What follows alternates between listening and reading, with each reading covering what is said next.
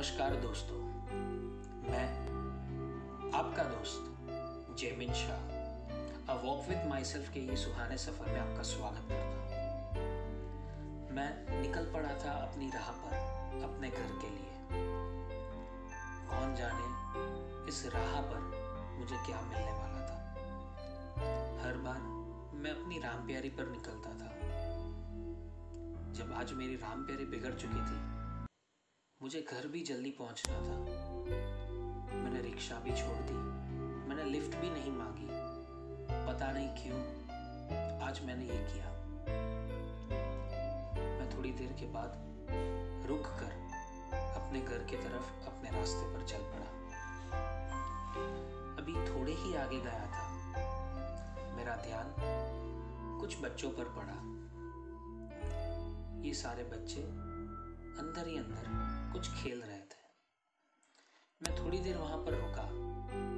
उनको देखकर मुझे भी मेरा बचपन याद आ गया कि किस तरह मैं, मेरे भाई बहन और कुछ दोस्त खेला करते थे। उनको देखकर जब मेरा बचपन याद आ गया तो मैं थोड़ी देर और वहाँ पर रुका। रुक कर मैंने सबसे पहले ये सोचा एकदम से आखिर ये लोग कहाँ से आ गए? क्योंकि मेरा हर हर रोज का रास्ता तो यही था।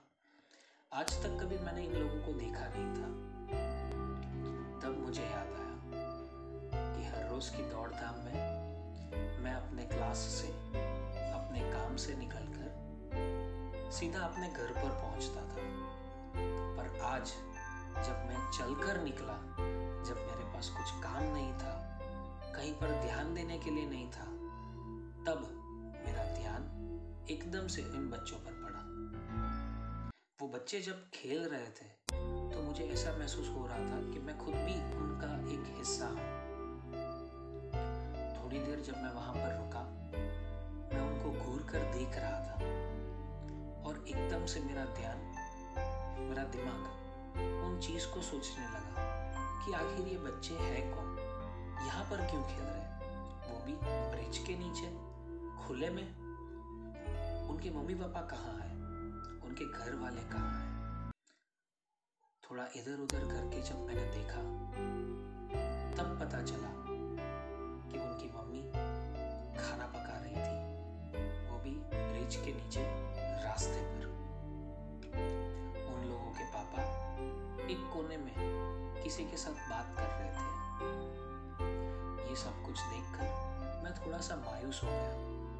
कि आखिर ये सब क्यों हो रहा है? क्यों आज मैं इस जगह पर रुका हूँ और ये सब देख रहा हूँ?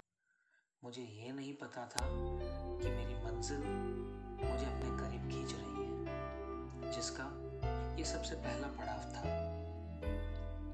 थोड़ी देर वहाँ रुकने के बाद मैंने देखा कि कुछ लोग आए, कुछ खाना उन बच्चों को देकर चले गए। वो बच्चे इतने खुश हो गए कि सीधा वो खाना लेकर अपनी मम्मी के पास चले गए। उनकी मम्मी वहाँ पर जब खाना पका रही थी तो उन्होंने खोल कर जब देखा तो उसमें मिष्ठान थी, कुछ मिठाई थी, कुछ खाना था, कुछ अच्छा सा खाना था। ये सब देखकर सब लोग बहुत खुश हो गए।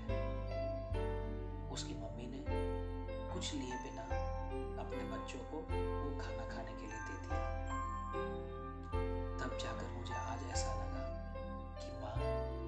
हमेशा अपने बच्चों के लिए अच्छा ही सोचती है।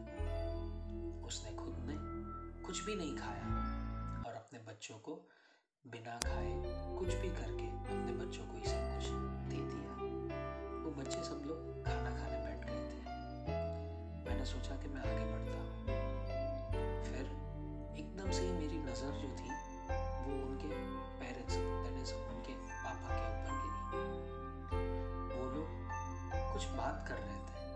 मुझे ठीक से सुनाई तो नहीं दे रहा था, पर मुझे ऐसा लग रहा था कि वो लोग कोई ना कोई दिक्कत में ज़रूर थे। कुछ चिंता थी, कुछ ऐसा तो था जिसके कारण वो इस तरह से इकट्ठा होकर बात कर रहे थे।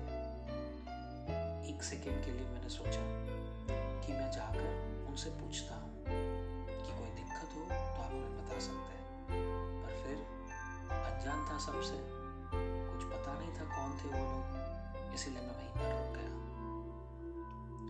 वापस उन बच्चों के ऊपर जब ध्यान गया तो सब लोगों ने खाना खा लिया था।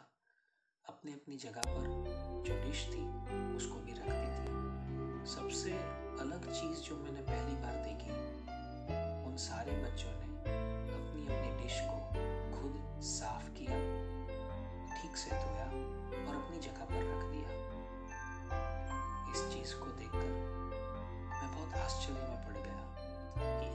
छोटे से बच्चे और इतनी बड़ी ज़िम्मेदारी उठाकर बैठे हैं।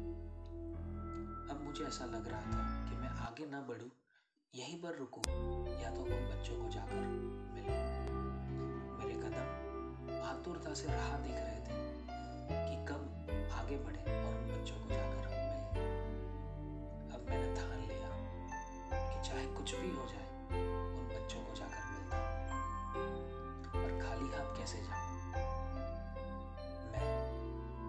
वाली दुकान पर गया और वहाँ से कुछ चॉकलेट्स खरीदी। चॉकलेट्स खरीदने के बाद उन बच्चों की तरफ़ आगे बढ़ने लगा। जी हाँ दोस्तों, आगे उन बच्चों के साथ क्या किया, वो हम अगले एपिसोड में देखेंगे। तब तक सुनते रहिए a walk with my self Gaana plus app पर और स्पॉटिफाई पर और साथ